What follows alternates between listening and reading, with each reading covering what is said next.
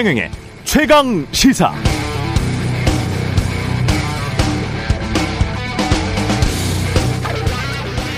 윤석열 단선인이 집무실을 광화문이 아니라 용산 국방부로 옮기겠다고 발표를 하면서 청와대에는 절대 들어가지 않겠다라고 말을 하더군요. 일단 청와대에 들어가면 제왕적 어, 대통령제에서 벗어나기 어렵다. 이윤 당선인의 결연하고도 비상한 의지를 읽을 수 있었습니다. 쾌도 남마, 속전속결, 시원시원한 결정이죠. 복잡하게 꼬인 고르디우스의 매듭을 풀면 아시아의 왕이 된다니까 이게 푸는 건 됐고 단칼에 내리쳐서 매듭을 끊어냈다고 하는 알렉산더 대왕이 떠오르기도 합니다. 제왕적 대통령의 상징을 단칼에 내리치는 당선인의 모습에서 알렉산더라는 제왕을 또 떠올린 건 제가 아마 의심이 많은 탓이겠죠. 하지만 청와대라는 공간에서 벗어나면 제왕적 대통령제가 도대체 어떻게 바뀌게 되는 것인지 솔직히 정확하게 잘 이해가 되지는 않습니다. 충분히 검토했다고 하면서 공약으로 내세웠던 광화문 집무실을 다시 검토해 보니까 재앙이었다라고 했는데 며칠 되지도 않는 그 짧은 시간에 용산 집무실은 제대로 검토했는지도 걱정입니다. 울고 싶은데 뺨 맞은 거대 야당이 졸속이라면서 벼르고 있고 현 청와대가 적극적으로 협조하지 않으면 이전은 불가능한 일인데 조율이 제대로 될지도 우려스럽습니다. 쇳불도 단김에 빼라고 했죠. 맞습니다. 기회를 놓치지 말아야죠. 하지만 바늘을 바늘 허리에 실을 매어 쓸 수는 없다고도 했습니다. 정말 외람되오나 이 알렉산더 대왕은 고르디우스 매듭을 끊고 아시아의 왕이 됐지만 매듭을 정상적으로 풀지 않은 탓인지 결국 사후에 나라가 조각조각 분열이 됐다는 말도 있습니다. 안녕하세요. 저는 최경영 기자의 코로나19 확진으로 일주일간 진행을 맡게 된 김경래라고 합니다. 3월 21일 김, 어, 아, 죄송합니다. 김경래가 아니라 최경영의 최강 시사 출발하겠습니다. 아, 최경영의 최강 시사는 유튜브 라이브 검색하시면은, 어, 보실 수 있고요. 문자 참여도 어, 하실 수 있습니다. 짧은 문자 50원, 긴 문자 100원 들어가고요. 샵 9730으로 보내주시면 되고, 유튜브 뭐, 콩 어플에서는 무료로 보내주실 수 있습니다. 오늘 1부에서는요, 어, 코로나 지금 정점 지났는지 안 지났는지 이런 거 좀 논란이 되고 있죠. 거리두기 조금 완화하고 있다는데, 완화한다는데 이게 문제는 없는지 중앙사고수습본부 손영래 반장 만나보고요. 2부에서는요, 정치인들 좀 만나보겠습니다. 더불어민주당 박지현 공동 비대위원장, 그리고 국민의힘 이재오 상임 고문 만나보겠습니다.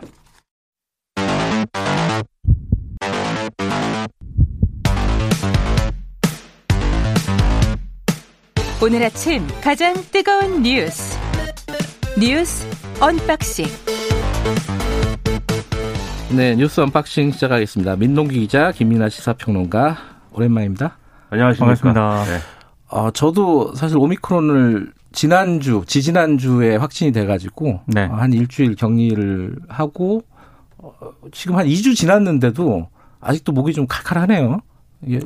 여기 스튜디오 안에 네. 저만 아직 확진이 안 되고 있습니다. 네, 여기 그래갖고 어, 확진이 됐던 사람 두 명, 네. 그리고 확진이 돼서 지금 없어진 사람 한 명. 네. 상당히 무섭습니다. 위험하고. 아, 저는 네. 이제 굉장히 마음이 놓여요. 한번 갔다 오니까. 방심할 수가 없어요. 어떻게 될지 모릅니다. 또 들어오나요, 혹시? 어, 뭐, 모르죠, 사실. 변이가 어떻게 앞으로 아, 이루어질지. 그거는 제가 조금 이따가 네. 중앙사고수법부 손영래 반장님에게 좀 여쭤보도록 하겠습니다. 아직도 힘들어요, 그리고. 네. 네, 오랜만에 방송을 하게 됐는데, 네. 어, 최경영 기자 빨리 확진해서 나으시길 바라겠고, 어, 저는 무사히 방송 마치도록 바라고, 바라고 있습니다. 자, 어제, 저는 뭐 이거 뭐 하려 그러면 자꾸 일이 터지네요. 어제, 어, 윤석열 당선인이 기자회견을 가졌죠. 어, 집무실을 용산으로 이전한다. 이거 확정적으로 발표를 뭐 그 전부터 나왔던 얘기긴 한데 하려 고 그러면 일이 터지는 게 아니고 네. 대한민국은 항상 무슨 일이 있는 겁니다. 아, 네. 그렇군요. 죄송합니다. 기자회견장에서요. 네. 윤 당선인이 일단 용산 국방부하고 합창구역은 국가안보 지휘시설 등이 잘 구비가 돼 있다. 그리고 청와대를 시민들께 완벽하게 돌려드릴 수 있다. 네. 또 하나는 경호 조치에 수반되는 시민의 불편도 거의 없다. 그러면서 대통령 집무실의 용산 이전을 공식화했습니다. 아, 이렇게 되면 국방부는 용산 합참청사로 이전을 하게 되고요. 네. 합참은 장기적으로 남태령 수도방위 사령부 지역으로 이동을 하게 됩니다. 오늘 중앙일보 보도를 보니까 아, 지금 청와대는 대통령 기록실로 뭐 윤 당선인이 바꾸겠다. 음. 뭐 이런 또 내용도 보도가 되고 있습니다.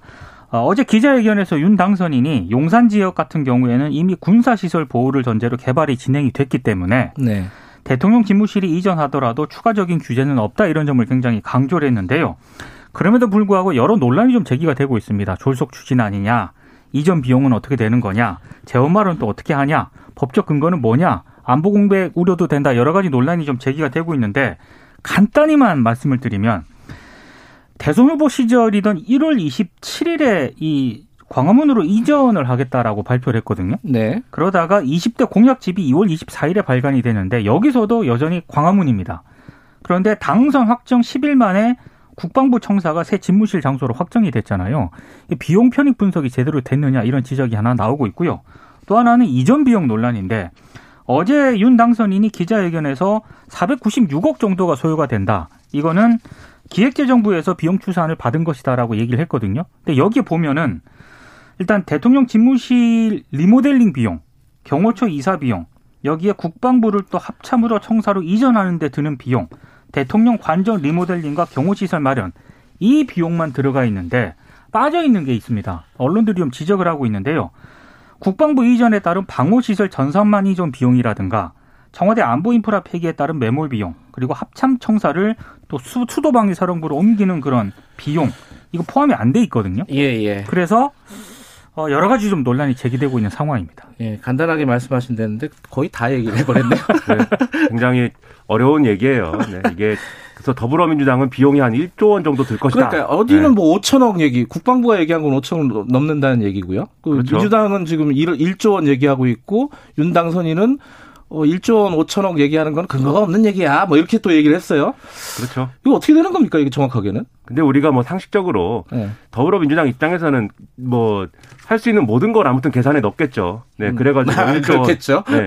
이게 아무래도 이제 지금 합참을 옮겨야 되고 국방부가 또 이전하고 뭐 이런 과정들이 이제 연쇄적으로 일어나면 그 이제 그 있는 이제 부대라든가 이런 것들이 같이 이전을 해야 되고 부대가 이전을 하게 되면은 그 부대에 딸린 이제 예를 들면은 어, 이 숙소라든가 이런 것도 다 이전해야 되고 음, 음, 뭐 이런 것까지 다 합치면 이제 1조 원이다 이렇게 얘기하는 것 같고 네, 네. 그래서 우리가 기준을 얘기하자면 국방부가 얘기하는 5, 5천억 정도가 현실적으로는 이 총 예산이 이게 근거 있는 얘기 아닐까 이제 이렇게 음. 생각은 할 수가 있겠는데 네. 근데 이런 것들도 사실 윤석열 당선인 입장에서는 그냥 쉽게 쉽게 얘기하면 이사 비용만 지금 얘기를 해서 496억이라고 하는 거니까 음흠. 그래서 이 용산으로 옮기는 것에 따른 여러 가지 비용이 496억으로 끝나지는 않을 거다라는 건 분명한 사실인 것 같아요. 야 이사가 496억 원이 들군요. 네. 포장 이사가 이게 그 포장 이사도 사실 이게 기사 보면은 재밌는 얘기가 많은데 네. 국방부가 창문이 안 열린 대요.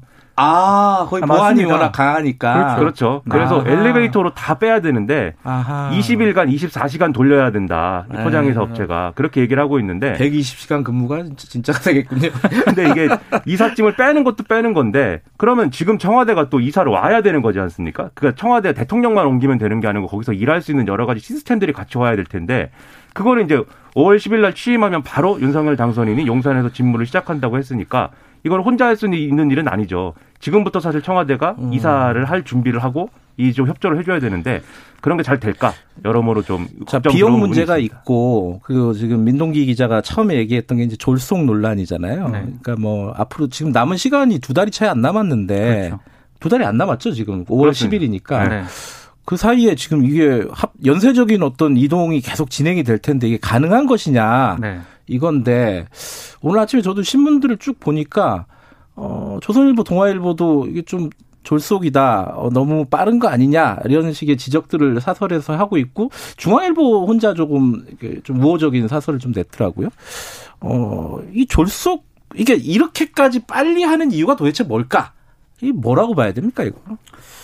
그거와 관련해서는 여러 얘기가 나오고 있긴 네. 합니다. 실제로 뭐 풍수 얘기부터 시작을 해가지고 기자회견장에서 질문은 있었어요. 근데 기자가 거, 직접 질문했죠. 뭐 근데 윤 당선인은 거기 당연히 뭐 네. 뭐 일축했고요. 그죠? 네. 음.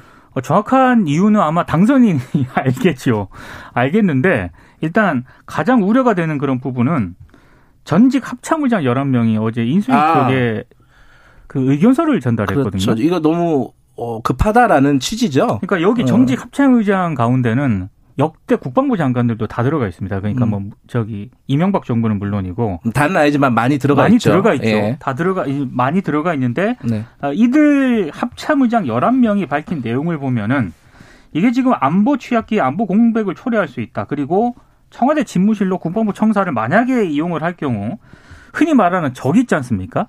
적이 우리 정부와 군 지휘부를 동시에 타격할 수 있다. 이건 전략상으로도 굉장히 안 좋은 선택이다라는 취지의 입장문을 냈는데, 근데 그 입장문이 좀 소용이 없게 됐죠. 일단 윤 당선인이 강행 의지를 밝힌 그런 상황이기 때문에. 그러니까 지금 어쨌든 일시적으로는 대통령과 국방부 장관과 합참 의장이 같은 공간에 있게 될 수밖에 없는 거죠. 옆 건물이지만. 그렇죠. 그렇죠. 그렇죠. 음. 그래서 사실 지금 말씀하신 것처럼 이걸 뭐 뭐라고 부를 건지 안보 공백이라고 부를 건지 뭐라고 부를 건지는 모르겠지만 그런 측면에서 사실 우려가 있는 거예요. 그리고 거기에 더해서 국방부와 이제 예하 부대들의 어떤 그런 반응도 좋은 반응은 아닌 것 같아요. 어쨌든 이게 결국은 뭐 이것도 일종의 뭐 까라면 까라는 거 아니냐. 아, 어디 움직이라 그러면 다 싫어해요. 물론 그렇죠. 네. 근데 다만 이제 윤석열 당선인 측은 이게 그렇게 큰 어떤 어 뭐랄까요 대규모의 이동은 아니다라고 얘기하는 게 네. 국방부는 합참으로 들어 합참이 쓰던 건물로 가는 것이고 합참은 또 합참이 원래 건물을 좀 널널하게 쓰고 있었다 이렇게 얘기를 하는 건데 음. 어쨌든 국방부 입장에서도 좋을 일은 아니기 때문에 전반적으로 안보나 이런 것들을 중시하는 우리 보수 언론인 조선일보의 경우에 그렇게 비판적으로 이제 좀 보고 있는 측면이 아무래도 이제 이런 군심의 위반이나 이런 것들도 우려가 되기 때문에 그런 것 음. 같아요. 사설 보면은 아시겠지만 그 국민들의 이제 어떤 입장이나 이런 거를 모아가지고 여론의 여론 수렴을 충분히 안 하고 이렇게 밀어붙이는 거에 대한 비판이거든요. 근데 그렇죠. 이게 이게 그런 시각도 있더라고요. 이게 굉장히 민감하고 네. 이견들이 많을 수밖에 없는 주제이기 때문에 초기에 확 해버리지 않으면 못한다. 평생 가도 못한다. 누구도 못한다. 그래서 이 정도로 속도를 내지 않으면 불가능한 일이기 때문에 약간 무리하더라도 가는 게 맞다라고 이제 윤석열 당선인이 판단을 했다는 거잖아요. 그렇죠. 그렇죠? 그렇게 얘기를 했습니다. 이게 제왕적 대통령제를 극복하기 위해서 제왕적인 모습을 보여주는 거 아니냐라는 비판 아니냐. 그런데 네. 그것도 지금 말씀하신 대로 지금 안 하면 안 된다. 그러니까 청와대에 들어가 버리면 실제로 여러 가지 일들을 거기서 처리를 이제부터 하는 게 시작이 되기 때문에 일, 일하는 게 시작된 이상 나오긴 어려울 것이다라는 거거든요. 그러면 저는 이렇게 생각을 합니다. 어쨌든 여러 논란이 있고 이게 그냥 밀어붙이기식이냐라는 어떤 비판도 있고 네. 뭐 비용 문제도 크게 발생한다 이런 여러 가지 논란이 있지만 이걸 뚫고 다 어쨌든 밀어붙여가지고 원하던 성과를 내면 그건 음. 또아 그때 그렇게 하는 게 맞았어 이렇게 되는 거거든요. 네. 그 성과라는 게 뭐냐면 두 가지예요. 첫째로 시민들하고의 어떤 접촉면을 늘려가지고 충분히 시민들이 이제 대통령이 일하는 모습들을 음. 보게 하겠다. 이게 첫 번째고 두 번째로는 이제 민간의 전문가들을 다 이렇게 접근 가능하게 해가지고 민간 합동의 어떤 통치 구조를 만들겠다. 이게 두 번째 이유잖아요. 그 두 가지 이유를 제대로 달성하느냐 이걸 앞으로 이제 예, 이 최강 시사 이런 데서 이제 감시를 하는 거고 최경영 기자가 감시하겠죠. 그렇죠. 예, 근데 모릅니다. 또 이후에 또 무슨 일 때문에 자리를 비우면 또 김경래 기자가 와가지고 이거 할지 모르는데 그 만약에 이전을 한다 하더라도요. 네. 이게 효율적으로 업무가 진행이 될 것인가도 한번 생각해 볼 대목이 있는 것 같아요. 일단 대통령 집무실은 용산에 있지 않습니까? 관저는 한남동에 있습니다. 그죠. 그리고 지금 청와대를 아무리 시민들에게 돌려준다 하더라도 외국 정상이 우리나라 왔을 때 저, 저는 지금 현실적으로 청와대 영빈관 이용할 수밖에 음, 없다고 영, 보거든요. 뭐 이용할 수 있는 이용해야 된 이용해야 할 수도 있다라고 지금 윤다은 선인도 그렇죠. 얘기를 했죠. 그러면 음. 이른바 이른바 세 군데에서 지금 대통령이 국정 수행과 업무를 해야 된다는 그런 얘기인데 이게 효율적인가에 대해서도 한번 생각해 볼 거기에 있어서도 약간 전제가 있는 게 미군이 어쨌든 기지 반환이나 이런 것들을 더 빨리 하면 지금 어제 한 얘기를 잘 보면 거기다가 예를 들면 영빈관에 해당하는 뭐 블레어 하우스 이런 것도 짓겠다. 그렇게 얘기를 했죠. 예, 음. 관저도 거기다가 신축할 수 있다. 음. 이런 얘기도 같이 했거든요. 그래서 결국은 미군 기지가 잘 반환되면은 그런 지금의 상황을 또 극복할 수 있는 그런 것들을 할 수 있다는 거예요. 그러면 여전히 또 미군이 얼마나 기지를 잘 반환하는가가 또 용산공원을 잘 만들 수 있느냐도 여기에 달렸거든요. 지금 당장 반환한다는 건 그렇게 크지 음. 않기 때문에. 그래서 이런 모든 게 미군이 어떻게 하느냐에 달린 측면도 있다. 근데 이제 아까 말씀하신 대로 이 모든 난관을 뚫고 진행을 할 수 있겠느냐 이 부분에서 하나 걸리는 게 이제 재원 마련이잖아요. 그렇죠. 그러니까 아까 뭐 500억이 든다, 뭐 5천억이 든다, 뭐 1조가 든다, 뭐 여러 가지 말들이 있죠. 어쨌든 큰 돈이 들어가는 건 사실인데 그 중에서도 취임 전에 돈이 들어가는 부분 이 부분은 지금 문재인 대통령 청와대에서 협조하지 않으면 불가능한 거 아니에요? 그러니까 지금 기획재정부 얘기는 네. 지금 문재인 정부의 국무회의 의결만 있다면은 예비비로 하겠다는 거거든요. 예비비가 네. 한 2조 원 정도 있는데 예비비 투입 에는 문제가 없다는 그런 입장이에요 기획재정부가. 근데 네. 지금 말씀하신 것처럼 그러려면은 국무회의를 통과를 하려면은 일단 문재인 정부의 행정안전부, 국방부가 예비비를 일단 상정을 해야 되잖아요. 네. 상정한 다음에 국무회의에서 의결을 해서 이걸 통과를 시켜야 되는데 지금 이러려면은 문재인 대통령하고 당선인이 좀 만나가지고 업무 협조를 하든가. 뭐 조만간 만나겠죠. 조만간 네. 만날 것 같은데 네. 어찌됐든 문재인 정부의 어떤 협조가 필수 불가결한 상황입니다. 어쨌든 국무회의에서 의결을 해야 된다는 거잖아요. 해야 이거 그렇죠. 김이나 평론가 어떻게 보세요? 이거 적극적으로 협조할 것 같아요? 지금 현 청와대가 어떻게 보십니까 이거? 근데 이게 이제 뭐 인수의 권한 문제 이런 것들도 논란은 있지만 예. 그런 것이 없다고 할 때 제가 좀 기침이 나올 것 같아서 죄송합니다. 아직 아직 완벽하게 회복이 안 됐군요. 아니 뭐 잘 모르겠습니다. 근데 아무튼 그런 이제 것이 진행이 뭐 된다 이 예비비를 이제 상정을 해갖고 국무에서 처리를 해도 되는 상황이라고 하면 그거 음. 처리 우리는 정책적으로 반대하기 때문에 처리할 수 없다라고 청와대나 현 정권이 할 수는 없는 거예요. 기본적으로 네. 그렇게 하게 되면은 인수위라는 게 아무 의미가 없죠. 네, 네. 그러니까 인수위가 명확하게 496억의 어떤 그 어, 국무회의에 예비비에 이 심의를 요청할 수 있는 근거로 인수위가 할 수 있는 업무 중에 이 인수인계에 필요한 기타 업무라는 이 조항에 음. 들어간다라고 지금 얘기를 하고 있는 거거든요. 네. 그래서 이게 맞다고 하면은 496억은 처리를 해줘야 되는 거고 그게 어렵지는 않을 것 같은데 다만 이제 이게 나중에 이제 정치적 논란이 돼가지고 496억으로 안 끝나는 게 이제 문제가 될 그렇죠. 수는 있겠죠. 음, 네. 그런 것들은 정치적으로 풀어가야 되지 별 수는 없는 것 같습니다. 어, 용산 이전과 관련해서는 어, 저희들이 앞으로 계속 2부에서도 뭐 정치인들 만날 테니까 그때 좀 자세히 얘기하도록 하고요. 그 다른 얘기 하기 전에 전 그게 조금 인상적이더라고요. 어, 이건 좀 좋은 얘기인데 기자회견을 한 45분을 했잖아요. 윤, 네. 윤 당선인 혼자서. 그 기자들 질문들이 꽤 날카로운 질문들이 많았어요. 나왔죠. 그리고 거기에 대해서 내용이야 어찌됐든 간에 어, 다 성실하게 대답을 한 건 사실이란 말이죠. 네. 이런 모습이 앞으로도 계속 됐으면 좋겠다라는 생각이 드는데 아, 그 부분은 굉장히 인상적이더라고요. 윤석열 당선인이 조감독까지 직접 가지고 와서 지시봉으로 짚어가면서 공사 현장에 있었던 이 지시봉으로 짚어가면서 이 구역까지는 뭐 시민들이 이제 들어올 수 있고 이 구역에는 뭐 공원으로 조성하고 이런 거 다 설명했단 말이에요. 그리고 지금 말씀하신 것처럼 질문에 막 뭐 무속 얘기도 있고 막 했단 말이에요. 맞아요. 네. 네. 그걸 어쨌든 답변을 하고 이런 모습들이 그리고 이 새로운 어떤 국방부 청사에 1층에 이제 일종의 프레스 센터 이런 걸 만들어 가지고 네. 거기서 이제 수시로 내려와 가지고 직접 설명을 하겠다고 얘기를 했습니다. 이게 사실 이 문재인 대통령도 처음에는 분명히 그런 얘기 많이 했거든요. 근데 결과적으로는 그게 안 되지 않았습니까? 네. 그게 참 여러모로 아쉬운 부분인데 윤석열 당선인은 이 기조를 쭉 가지고 앞으로도 계속 이제 가지고 간다라고 하면은 제가 볼 땐 최소한 이 부분에 있어서는 좋은 평가를 받을 것이다. 좀 그렇게 생각합니다. 근데 초창기고 그래서 분위기 좋을 때는 이렇게 하다가 또 이제 분위기 안 좋을 때는 이 기자들하고 만나는 거 꺼리고 이렇게 되는 경우들을 그렇죠. 많이 봤기 네. 때문에 너무 부정적으로만 생각하지 마세요. 좀 아니, 아니, 아니 좀 잘했으면 아름다운 좋겠다. 면을, 아름다운 면을 좀 보고 그러십시오. 예. 어, 청취자분들 의견도 좀 갈리네요. 윤근수 님은 일단 청와대에 들어가면은 이전하기가 힘드니까 추진하는 거 아니겠냐. 어, 문 대통령도 청와대 나오고 싶 어 하지 않았느냐 이런 말씀을 해주셨고 6939님은 무리가 약간 무리가 아니다. 어마무시한 무리다. 이런 말씀도 해주셨습니다. 이게 좀 갈리는 것 같습니다. 이 부분은. 어, 조금 이따가 다시 좀 정확하게 어, 자세히 좀 알아보도록 하겠습니다. 다른 얘기 좀 알아보죠. 민주당에서 지금 윤호중 비대위원장이 뭘 처리를 많이 하겠다 그래요? 이게 뭘 하겠다는 겁니까 이게? 모든 걸 다 처리하는 겁니다. 네. 모든 걸 다. 예, 예, 구체적으로 어떤 것들이에요? 어제 이제 비대위 운영 방안이라든지 이런 거에 대해서 기자간담회를 열었는데 예. 대부분의 얘기는 이제 앞서 우리가 쭉 얘기한 이 서울 용산의 국방부 청사 이거 이전하는 아, 문제. 이 얘기를 많이 이제 뭐 졸속이다 네. 이런 얘기들 네. 많이 했죠. 발을 굉장히 네. 많이 했는데 그 외에 앞으로 이제 어떻게 하겠냐는 거에 대해서 이렇게 얘기를 했습니다.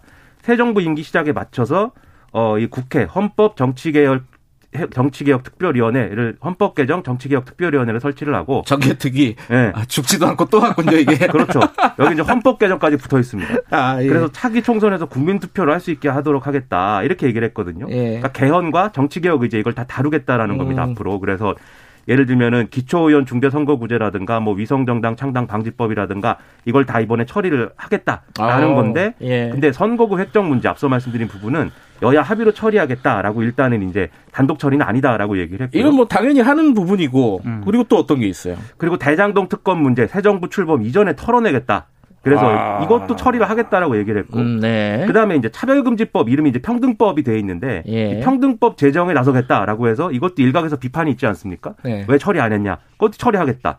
그리고 어 이 그다음에 이제 코로나19 이 피해 지원이라든가 하는 거 있잖아요. 어, 한국형 PPP 제도 도입, 그리고 온전한 손실 보상을 위한 제도 개선, 임대료 부담 경감 등에 관련된 법안 신속히 처리하겠다라고 했고요. 부동산 관련해서 그동안 이제 많은 어떤 이 국민의 고통을 야기한 부분, 이 세금 문제에 대해서 다주택자 중과세 한시적 유예, 주택 취득세 완화, 1가구 1주택 실수요자 보유세 부담 음. 경감 이런 것들도 추진하겠다라고 얘기를 했습니다. 여기에 더불어서 언론의 입장에서 또 중요한 언론중재법 처리 및 공영방송 지배구조 개선 그리고 뭐 포털 중심의 아, 뉴스 이거 할 수 있으려나요? 공영방송 지배 이거 KBS랑 관련이 있는 건데 그렇죠. 이거 그렇죠. 네. 이 모든 것을 하겠다라고 지금 얘기를 했습니다. 야, 그러니까 좀 어, 국회에서 뭔가 다수당으로서의 어떤 위력을 보여주겠다. 그리고 이제 민생에 신경 쓰는 모습을 보여주겠다 이런 모습이겠네. 저는 두 가지로 보거든요. 하나는 윤호중 지금 비대위원장 맡고 있잖아요. 네. 당내에서 사퇴 요구 계속 요구를 받고 있습니다. 네. 그러니까 사퇴 안 한다. 네. 내가 이거 처리하겠다. 이런 의지가 하나 있는 것 같고 또 하나는 어제 직접 윤호중 비대위원장이 밝히기도 한 내용입니다. 지금 검찰 출신 총장 출신 대통령이 당선이 된 그런 상황이지 않습니까? 그러면은 검찰 개혁의 추가 완성이 어려워질 수 있다. 음... 그래서 당장 이제 흔히 말해서 정권이 넘어가기 전에 개혁 입법을 완수하겠다. 뭐 이런 여러 가지 목적이 있는 게 아닌가 싶어요. 그러니까는 여러 가지 목적 말씀하셨는데 지금 굉장히 중요한 게 뭐냐면 윤호영 비대위원장 리더십이 어쨌든 흔들리고 있는 상황이기 때문에 네. 당내의 모든 요구를 하여튼 다 한다고 지금 얘기를 한 거예요. 이게 네. 보면은 음. 이게 검찰 개혁이라든가 언론 개혁이 좀 민감한 문제서부터 시작해 갖고 진보 진영 일각의 비판까지 다 수용하는 거에 더불어서 세금을 뭐 이렇게 완화해 준다 이런 건 또 이게 이 개혁이나 뭐 진보 이런 거하고는 안 맞는 부분이 있지 않냐는 비판이 있는 거잖아요. 뭐 대선 때 다 했던 얘기잖아요. 그렇죠. 그때. 그것도 다 예. 한다. 예. 그래서 이 다 할 테니까 어 너무 이제 비판하지 마라 이런 측면이 분명히 있는 것 같고 네. 그 다음에 이 앞서 말씀드린 이제 이 청, 이 대통령 집무실 이전 문제까지 포함해 가지고 꼭 지방선거를 또 해야 되지 않습니까? 네. 지방선거라는 게 우리가 흔히 얘기하는 허니문 기간 있잖아요. 정권이 바뀌면 언론도 그렇고 정치권도 그렇고 요새는 허니문도 없는 것 같은데 그렇죠. 네. 대체적으로 협조하는 분위기가 돼야 되는데 지방선거라는 게 허니문 기간 각그 분위기 타고 치를 수는 없는 거예요. 지금 야당의 입장에 야당의 입장이 돼야 될 네. 더불어민주당 입장에서는 그래서 허니문 기간은 이제 없다. 이걸 예고하는 어떤 그러한 부분이기도 한것 음. 같습니다. 어. 이제 그게 국민들에게 얼마나 또 행복감을 줄지는 잘 모르겠어요. 지금 상황에서. 알겠습니다. 요건 뭐 지켜보도록 하고 시간 좀 남았으니까 간단하게 요거 얘기 검찰 얘기 하나만 더 해보죠. 그 기업들이 검찰 출신 변호사들을 영입을 한다고요. 이게 윤 당선인하고 관련 있는 겁니까? 있죠. 어떻게 관련이 있어요? 롯데쇼핑이 23일 주총을 여는데 네. 조상철 전 서울 고검장을 사회이사로 선임하는 안건을 논의하거든요. 누구예요? 조상철은? 어, 윤 당선인과 사법연수원 23기 동기입니다. 아, 동기. 그리고 음. 어, 검찰총장이었을 때 당선인이 네. 어, 징계 청구의 주요 사유였던 판사 사찰 문건 의혹이 있지 않습니까? 네. 이거 무혐의 처분했던 당시 고검장이었습니다. 그리고 하나 같은 경우에는 29일 주총을 열고요. 권익환 전 서울 남부지검장을 사회이사로 선임하는 안건을 논의하거든요. 이분은 또 누구예요? 이분은 윤핵관으로 꼽히는 장재원 당선인 비서실장 있지 않습니까? 예, 예. 아, 장 비서실장하고 서울 여의도 고등학교 동기동창이라고 합니다. 아이고. 예. 삼성카드는 지난 17일 이미 선임을 했는데 주주총회를 열고 김준규 전 검찰총장을 어, 사회사로 뭐 많이들 아실 거예요. 오랜만에 네. 듣는 이름입니다. 네. 이분은 윤 당선인이 대검찰청 중앙수사부 중수 1, 2과장 지낼 때 당시 검찰총장이었고요. 네. 헤어스타일이 멋있기로 유명한 분이에요. 그렇습니다. 그 왜 그러느냐? 윤 당선인의 검찰 인맥에 재계가 왜 공을 들이느냐? 정부 출범 이후에 혹시 본격화할 수도 있는 검찰 수사 여기에 음. 대비한 것 아니냐? 실제로 서울중앙지검이 오늘부터요. 기업의 공정거래법 위반을 수사하는 공정거래조사부 인원을 두 배로 증원을 했거든요. 이런 것들을 대비하는 그런 차원이다라는 해석이 나옵니다. 그러면은 예. 언론인 출신 대통령이 당선되면은 과연 언론인들이 이렇게 출세를 하겠는가? 뭐 일부는 하겠죠. 또는 평론가 출신이 대통령 되면 평론가들이 이렇게 되겠는가 생각해 보시면 네. 네. 검찰이기 때문이다라는 거는 제가 볼 때는 분명한 사실 같아요. 네. 그게 예. 뭐 맞든 틀리든. 근데 검사 출신 대통령이 돼서 검사들이 더 주목을 받는 거는 뭐 자연스러운 일이겠죠. 어쩔 수 없죠. 그게 뭐 좋든 싫든 간에 옳든 그러든 간에. 근데 이게 과하면 문제가 되는 건데 그렇죠. 이제 검, 과하면 문제. 검사들의 전성 시대 열리고 막 이런 모습을 또 보는 게 아닌가 우려스러운 부분들이 있긴 한데 이런 시도가 예. 검찰 수사에 영향을 미치면 안 되는 거죠. 그런 시대는 끝났다라고 해줘야 되는 겁니다. 알겠습니다. 이 부분도 앞으로 좀 잘 봐야겠네요. 오늘 여기까지 듣죠. 고맙습니다. 고맙습니다. 일주일 동안 잘 부탁드려요. 민동기 기자 김민아 시사평론가였습니다. 지금 시각은 7시 45분입니다. 오늘 하루 이슈의 중심. 당신의 아침을 책임지는 직격 인터뷰. 여러분은 지금 KBS 일라디오 최경영의 최강 시사와 함께하고 계십니다. 네, 코로나19 정점이 어디냐, 언제냐, 이런 얘기들 많이들 하고 있죠. 60만 명 하루에 나온 이후에 정점 지나간 거 아니냐, 이런 얘기들도 슬슬 나오고 있고요. 또 아니란 얘기도 있습니다. 어, 지금 방역 조치가 일부 좀 변경되는 상황이고요. 어, 손영래 중앙사고수습본부 사회전략반장에게 좀 자세히 좀 여쭤보겠습니다. 반장님 안녕하세요. 예, 안녕하십니까. 이게 다들 궁금해해요. 지금 정점 지난 건지 좀 주말 사이에 많이 줄었잖아요. 이거 주말 때문에 준 건지 좀 어떻게 봐야 됩니까 이거? 일단 당초 예측에 저희가 지난주 또는 이제 이번 주에 정점을 지날 거라고 예측하고 있었고 예. 말씀하신 대로 최근 한 2, 3일 동안 어, 확진자가 증가하지 않고 지난주보다 좀 감소하는 현상들이 나타나고 있습니다. 네네. 아마 좀 며칠을 좀 더 지켜봐야지 분명해질 거라고 생각이 드는데 네. 계속 이렇게 지난주보다 확진자 규모가 줄어드는 현상이 계속 나타난다 그러면 네. 아마 지난주를 정점을 지나는 주로 봐야 될 것 같습니다. 음. 정점이 지났다 지난다면 지나고 있다면은 그럼 앞으로 어떻게 되는 겁니까? 이게 급격하게 숫자가 확진자 숫자가 줄어드는 겁니까? 아니면 완만하게 천천히 내려가는 겁니까? 어떻게 보세요? 확진자는 감소하기 시작할 건데 예. 그 감소 양상이 어느 정도 완만하게 또는 급격하게 될지는 좀 예측하기 어려운 상황인 것 같습니다. 음. 아마 그 부분은 금주 진행되는 상황을 좀 지켜봐야지 네. 좀 분명하게 좀 예측할 수 같습니다. 근데 이제 계속 지켜볼 수밖에 없다. 그건 뭐 어쩔 수 없는 얘기 같긴 한데 그런 상황에서 지금 어 그 방역 조치를 일부 좀 완화하고 있지 않습니까? 오늘부터 또 어, 6인에서 8인으로 사적 모임 인원을 늘린단 말이에요. 이건 어떻게 봐야 돼요? 어, 지금 이게 저희가 2월부터 이제 계속 어, 전환되고 있는 개편이라고 좀 할 수 있을 것 같은데요. 네. 어, 저희가 이제 확진자를 억제하고 최소화했던 기존의 조치에서 방역 전 세계 패러다임 자체를 이제 확진자 억제보다는 중증과 사망을 최소화하면서 좀 일상 체계를 확대하는 쪽으로 전환시키고 있는 상태입니다. 네. 이 부분들은 어, 예방접종률이 상당히 높게 올라갔고 또 먹는 치료제 같은 치료 이 체계들이 좀 정비가 되었고 이와 함께 이제 오미크론이라고 하는 변이의 특성이 어, 전파력은 굉장히 강하지만 치명률은 상당히 낮아지는 점 등을 고려해서 좀 더 이상 이 확진자 최소화가 효율적이지도 않고 또한 이런 상태라면 일당 체계로의 전환들이 가능하다고 음. 판단했던 부분들입니다. 근데 이제 위험하다고 다들 얘기하는 것 중에 하나는 이 위중증 환자잖아요. 지금 상황이 어떻습니까? 예. 지금 관리가 가능한 상황이에요? 환자는 예. 지난주 동안 또 오늘까지 또 1,100명대 수준입니다. 음. 1,100명대 수준인데 이 부분들은 작년 12월에 제가 델타 유행을 맞았을 때 네. 그때 확진자가 최고 하루에 7천 명 정도 수준. 네. 이제 지금보다 한 3, 40분의 1 정도로 작았지만 그때 위중증 환자가 1,200명을 넘겼습니다. 예. 그러니까 위중증 환자의 발생은 지금 상당히 작년 12월과 비교해 보면 상당히 낮은 수준으로 되고 있고. 음, 관리 가능하다? 예. 지금 음. 저희 의료 체계 쪽도 상당히 부하는 걸리고 있는데. 네. 작년 12월 때처럼 입원을 할 정상이 없어서 어, 600명 환자분께서 입원을 대기한다든지. 네. 이런 상황은 지금 벌어지지 않고 있습니다. 아직 네. 저희가 준비한 의료 체계 내에서 어, 치료를 지금 하면서 지금 진행을 하고 있는 중입니다. 음흠. 그런데 지금 오미크론이 어, 정점을 맞고 지나가는 상황이라고 볼 수도 있는데 한편으로는 또 미국이나 유럽 같은 데서 스텔스 오미크론이라는 얘기 나오잖아요. 이 예. 이름도 좀 무서워요. 이게 오미크론 같은 게 다시 한번 뭐 나타나는 겁니까? 어떻게 봐야 돼요, 요거는? 일단 지금 어 아직은 이제 정보들을 지금 분석하고 있는 단계인데 네.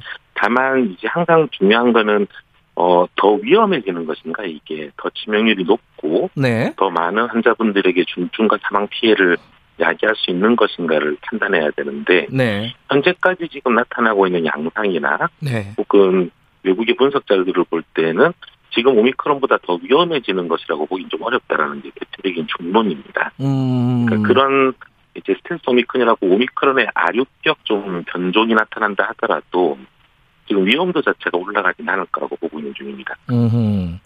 그런데요, 어, 저도 이제 오미크론에, 오미크론인지는 모르죠. 이게 뭐 들어본 지는 뭐 없으니까. 어쨌든 오미크론에 감염됐을 가능성이 높았는데, 확진됐었는데, 저 같은 사람이 그 스텔스 오미크론에 또 감염될 수 있는 겁니까? 어떻게 되는 거예요? 어, 그 관계는 지금 조금 불명료합니다. 아, 그래요? 이제, 예, 음. 이제 코로나 자체를 전반적으로 볼 때는 어, 델타에 감염됐다 하더라도 한 3개월 정도에서 4개월 정도가 지나면 재감염 확률이 생긴다라고는 분석이 돼 있는데 네. 이제 오미크론에 감염됐던 분들이 이 스텔스 오미크론에 감염되는 게 동일한 부분들일지 어떨지는 음흠. 좀 외국의 이 분석 자료들을 봐야 될 것 같습니다. 아직까지는 이 분석이 지금 그렇게까지 진행되고 있지 않아서 음흠. 그 부분들은 지금 좀 불명하는 중 그러니까 스텔스 오미크론이라는 게 정확히 어떤 놈인지 아직 확실하지는 않군요.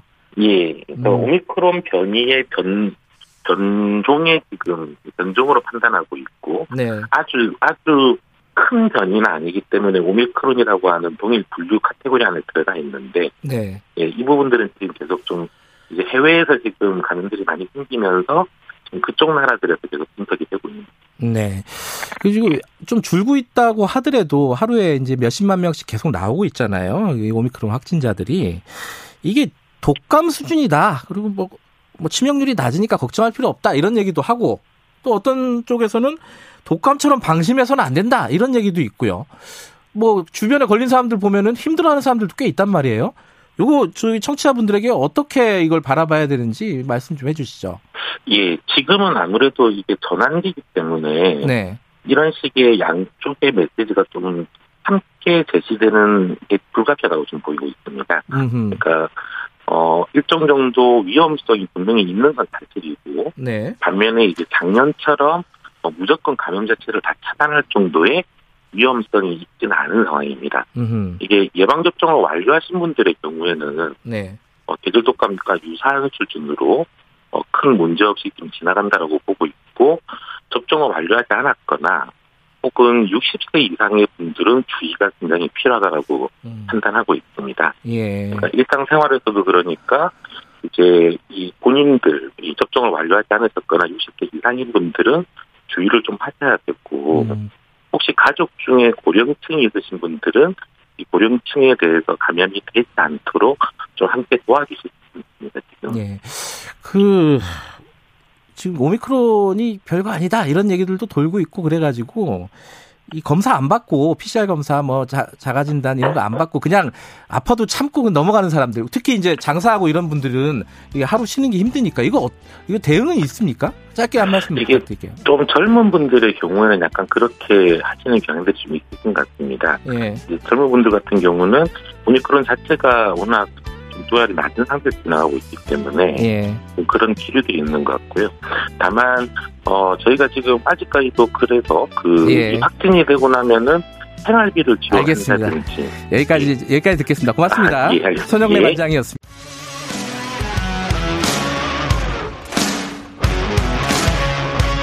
오늘 하루 이슈의 중심 최경영의 최강 시사. 네, 최경영의 최강 시사 듣고 계십니다. 어, 진행한 사람 너 누구냐 이런 문자들 어, 오고 계십니다. 진행자 바뀐 게 아니고요. 어, 지금 들어주신 분들은, 지금 들어오신 분들은 조금 헷갈리실 것 같은데, 최경영 기자가 코로나 확진이 됐습니다.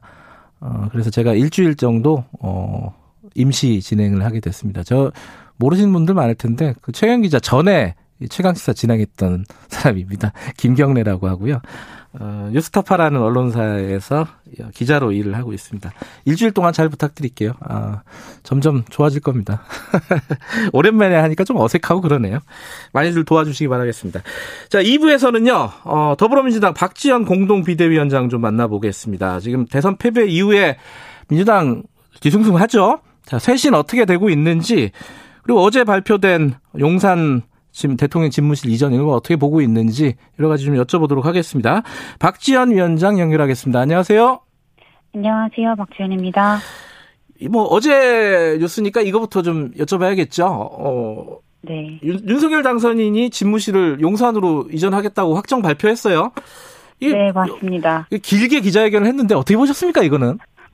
어, 일단 이제 처음부터 끝까지 기자회견을 좀 보면서 네. 제왕적 권력을 벗어난다는 취지로 이제 용산으로 이제 이전을 하겠다라고 이제 말씀을 하셨는데 네. 그 자체가 이제 좀 제왕적 행태의 전형이 아닌가라는 음. 생각이 이제 기자회견 내내 좀 많이 생각이 좀 들었던 것 같습니다. 네. 어떤 측면이 제왕적 행태라고 보시는 거예요? 어, 좀 소통을 위해서 청와대를 이전을 하겠다는 사람이 네.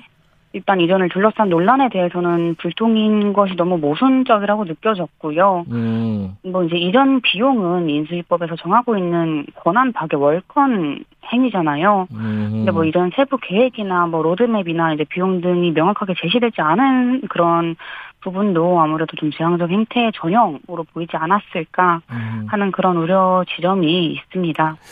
근데 이제 뭐 어, 위원장님도 아시다시피 문재인 대통령도 이 사실 청와대를 광화문으로 좀 옮기자, 그러니까 집무실을 옮기자라는 구상이 처음 있었고, 네. 근데 그게 이제 여러 가지 현실적인 이유 때문에 이제 좌절이 된 거잖아요. 그렇죠. 윤석열 당선인 측 입장에서 보면은 그런 여러 가지 이제 문제점들을 계속 고려를 하다 보면 못하는 거 아니냐 이렇게 신속하고 빠르게 결정해서 옮기는 게 옮겨야지 이게 가, 현실 가능한 거 아니냐 이렇게 판단했을 수도 있지 않을까요? 어떻게 보십니까 이 부분은? 근데 이게 뭐 돈이 한두 푼이 들어가는 게 아니잖아요. 정말 네. 조단위 예산이 들어가는 이 상황인데 네. 사실 지금 이 대한민국 현 상황에서 엄청난 위기에 봉착해 있는 상황에서 네. 이 청와대 집무실을 옮기는데 이런 막대한 비용을 쓰는 게 네. 맞냐 이런 질문부터 조금 시작을 해야 될 것 같고 음. 어제 그 청와대 집무실을 옮기는 것보다 네. 이번 강원 경북 화재로 집을 잃으신 분들에게 집을 지어주는 게 옳은 게 아닌가 하는 이야기를 들었는데 음. 이 말씀에 되게 진심으로 공감을 했고 네. 정말 국민을 위해서 일해야 할 국정 책임자가 될 분이 최우선으로 고민을 해야 할 거는 내가 일할 공간, 내 집보다는 정말 음. 국민이 살 집, 국민의 살 그런 삶의 터전을 지키는 게 우선시 되어야 하는 부분이 아닌가 하는 아쉬움이 조금 많이 들었던 것 같습니다. 그러면요. 지금 민주당에서 어제 얘기 나오는 걸 보면은 이게 졸속 추진이다. 그래가지고 어, 반대 입장을 분명하게 했는데 그럼 국회에서도 협조 안 하겠다는 뜻인가요? 어떻게 봐야 됩니까? 민주당 입장은? 네, 물론 이제 그건 이제 국회에서 조금 더 논의를 해볼 문제겠지만 네. 지금 민주당에서는 이렇게 윤석열 당선인이 졸속으로 네. 처리하는 것에 대해서 분명히 문제 의식을 가지고 있는 그런 상황이라고 생각을 합니다. 청와대가 협조를 해야지 지금 현실 가능한 거잖아요. 아까 말씀하신 뭐 예산 그렇죠. 문제라든지 네. 이런 부분들. 네, 네. 어떻게 해야 된다고 보십니까? 뭐 이제 청와대와 이제 좀 논의를 해볼 문제겠지요. 근데 음. 이제 시작 전부터 이렇게 잡음이 생긴다는 것 자체가 안타까운 일이고, 네. 어뭐 이전 역대 이제 합참의장을 지낸 11분의 예비역 고위 당선분들도 이제 국방부 청사로 청와대를 이전하지 말라는 입장문을 당선인 측에 전달했다고 알고 있습니다. 네. 이제 그런 이야기들도 이제 들으면서 조율을 해나가야 하는 문제라고 생각을 합니다. 음, 당선인하고 대통령하고 지금 만나게 될 텐데 조만간 그죠? 네. 그때 이제 청와대 뭐 명확한 입장이 나오겠죠. 근데 뭐 새로 당선된 사람이 이거 하겠다는데 청와대가 또 아 뭐 이거 안 돼라고 얘기하기도 애매할 테고 이게 참 결정하기 힘들 것 같아요. 네, 우리나라가 민주주의 국가잖아요. 네. 대통령이 네. 하겠다고 해서 다 할 수 있는 나라라면 그거는 민주주의 국가가 아니라고 생각을 음. 합니다. 네. 분명히 이제 국민의 의견을 듣고 이제 청와대와 이제 이제 정부와 일단 정부와 이제 민주당과도 이제 소통을 하면서 이제 해결을 해나가야 되는 문제라고 분명히 생각을 하고 있습니다. 알겠습니다. 그, 어, 뭐, 집무실 이전하는 문제뿐만 아니라 지금 인수위가 지금, 지금 활동을 하고 있지 않습니까? 네. 어, 근데 인수위 인적 구성에 대해서 말들이 많아요. 어, 박지원 위원장께서도 한 말씀 하신 것 같은데 이게 이른바 서우남, 서울대, 50대, 남성 이게 너무 많은 거 아니냐? 여성 할당 뭐 이거 안 한다고도 이미 얘기를 했었고 이거 어떻게 보십니까 이 부분은? 뭐 이제 윤석열 당선인이 인수위 구성 전, 전부터 이제 능력을 중심으로 네. 이제 자리를 배분을 하겠다라고 이제 말씀을 하신 걸로 알고 있는데 네. 왜 능력은 우리나라에서 서울대 50대 남성을 중심으로 그 능력이 평가가 되는지에 대한 의문이 좀 먼저 들었고요. 네. 윤석열 후보가 분명히 이제 대통령이 되면 미래 세대인 청년과 함께 국정을 운영을 하겠다라고 이제 말한 바가 있는데 이번 인선에 고위급 인선에는 청년이 한 명도 들어가 있지 않잖아요. 음. 그런 지점들이 안타깝게 느껴졌고, 음, 슬림 인수위를 이제 하겠다. 하지만 과거와 이제 유사가 180명으로 이제 최종 구성됐더라고요. 네. 과거 이제 유사, 과거 이제 규모와 유사한 지점도 이제 말만 이제 좀 슬림하지 않았나. 음. 하는 생각이었습니다. 음. 지금 민주당 같은 경우는 비대위원 공동 비대위원장에 지금 박지원 위원장을 임명을 했잖아요. 네. 20대 시지고요. 그죠? 네, 맞습니다. 어, 뭐, 그, 이쪽 국민의힘과의 어떤 차별성, 이런 것들을 보여주기 위한 거라고 보면 되나요? 어떻게 봐야 됩니까? 네, 국민의힘의 힘과의 이제 차별성도 있고, 사실 이제 지난 그런 정치권 인사들이 대부분 이런 서울대, 뭐 이제 이런 그런 대학에 이제 50대 남성들이 위주였잖아요. 네. 근데 이제 그렇지만 크게 성공하지 못한 모습을 보여드렸었고 네. 그렇기 때문에 이제 변화된 모습 좀 더 이제 다양한 모습들을 보여드리면서 이제 앞으로는 조금 더 잘해보겠다 정말 개혁을 가정해 보겠다라는 모습으로 이해를 해주시면 좋지 않을까 싶습니다. 근데 이제 방금 말씀하셨잖아요. 그 왜그 능력대로 하면은 서울대 50대 남성이 그뭐 그렇게 많이 뽑힐 이유가 있겠느냐. 이게 근데 이제 또 한편으로 보면은 민주당에서 청년 대표들 이렇게 선임을 한게 어, 오히려 좀 들러리 세우는 거 아니냐 이런 비판도 좀 있어요. 이 부분은 어떻게 말씀하시겠어요? 네, 뭐 분명히 이제 그런 비판이 있는 것은 이해를 하고 있습니다. 저도 네. 이제 그런 이야기를 많이 듣고 우려를 하시는 지점도 네. 네, 알고 있습니다. 아무래도 이제 경험이 많이 적고 이제 하다 보니까 어 그런 우려의 시선들을 보내주시는 것 같은데 네. 음 조금만 믿고 이제 조금 지켜봐 주시면 네. 이제 아 잘하는구나라고 이제 인정을 해주실 수 있지 않을까. 음. 지금 드릴 수 있는 말씀은 제가 네. 이제 저도 이제 오늘 두 번째 출근이거든요. 아 예. 네, 제가 격리 해제된 지 이제 얼마 안 돼서 아하. 두 번째 출근인데 예. 어 조금은 시간을 가지고 지켜봐 주시면 음. 좋겠는 마음입니다. 만나 뵈니까 만나 보니까 어떻습니까? 그 민주당 그 기존 의원들이라든가 이런 분들. 이 뭐, 네. 아저, 아저씨라고 표현하신 적도 있잖아요. 이게 어떻습니까? 실제로 보시니까. 네, 그때는 제가 이제 비대위원장 전이라 저에게는 사실 예. 뭐 아저씨 라고 이제 표현을 하는 것에 대해 네. 약간의 이제 문제 의식을 이제 표현을 해주시는 분들이 계신데 예. 어, 다 워낙 이제 많은 분들이 모여 계신 그런 음. 큰 거대 정당이다 보니까 다 다른 것 같아요. 근데 하지만 어, 정말 정치를 함에 있어서 음. 진심으로 음. 정말 조금 더 나은 방향으로 가기 위해서 많은 분들이 모여 계시는구나. 라는 생각을 요즘 많이 하고 있습니다. 음, 멱살 잡고 싶지는 않으세요? 아, 네, 이제 그 부분은 네. 이제 그것도 제가 이제 비대위원장이 되기 전에 네. 이제 조금 이제 했던 이야기이고 네. 네, 지금까지는 네, 정말 많은 음. 논의를 통해서 정말 민주주의적인 그런 절차로 음. 함께 이제 소통을 활발, 활발하게 이어가고 있습니다. 음. 알겠습니다. 그 저쪽 그 민, 뭐야 국민의힘 얘기 조금만 더 해볼게요. 여가부 폐지 이거 공약에도 있었고 당연히 하려고 할 거 아니겠습니까, 그죠? 국민의힘에서 이 박지원 위원장께서 보니까 이름 바꾸는 거 정도는 뭐 인정할 수 있다 이렇게 얘기한 게 있을 것 같아요. 어, 어 입장이 어떻습니까? 뭐 이제 여성가족부 폐지 등과 이제 관련한 국민의힘의 그런 공약들에 대해서 분명히 문제 의식을 느끼고 있고요. 네. 국민의 안전을 위협하는 이제 정부 조직 법안 이제 개편하는 것은 국회에서 진지하게 분명히 논의를 해봐야 할 문제라고 생각을 합니다. 네. 이제 이런 정부 조직을 개편하고 이제 바꾸고 어떠한 공약을 실천함에 있어서 네. 무엇보다 우선시 되어야 할 거는 결국 국민의 의견이잖아요. 네.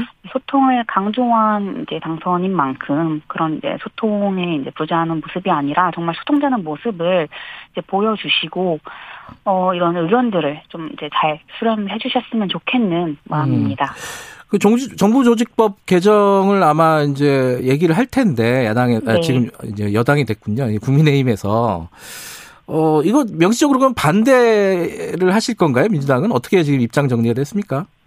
뭐 아직 이제 국민의힘이 여당이 된 건 아니잖아요. 예, 6월 9일까지는 예. 네 그렇지만 뭐 이제 그거는 내부에서 이제 보다 논의를 해봐야 할 사안이라고 생각을 합니다. 이제 여성가족부 네. 폐지를 이제 그들은 이야기를 하고 있지만 네. 결국에 그들이 할 수 있는 거는 이 정부 조직을 폐지를 할 수는 없다고 생각을 해요. 음. 분명히 이 내부에서 하고 있는 일들이 있고 이게 이제 폐지를 했을 때 올 수 있는 그런 문제들이 너무 많기 때문에 결국에는 이제 폐지를 말을 하지만 개편의 방향으로 가지 않을까 생각은 음, 하는데 네. 그 과정들은 이제 충분한 논의와 합의를 거쳐서 진행을 해야 할 문제라고 생각을 합니다. 그러면은 이제 말씀을 정리를 하면은 개편을 하는 것은 논의를 내용을 논의를 할 준비는 돼 있지만은 폐지를 하는 쪽으로 가닥을 잡으면은 그 부분은 반대를 해야 한다. 이렇게 보면 되는 건가요? 네, 맞습니다. 음, 그러면 폐지를 하는 쪽으로 정부조직법 안이 올라오면은 그거는 반대를 하겠다. 이런 말씀이시죠?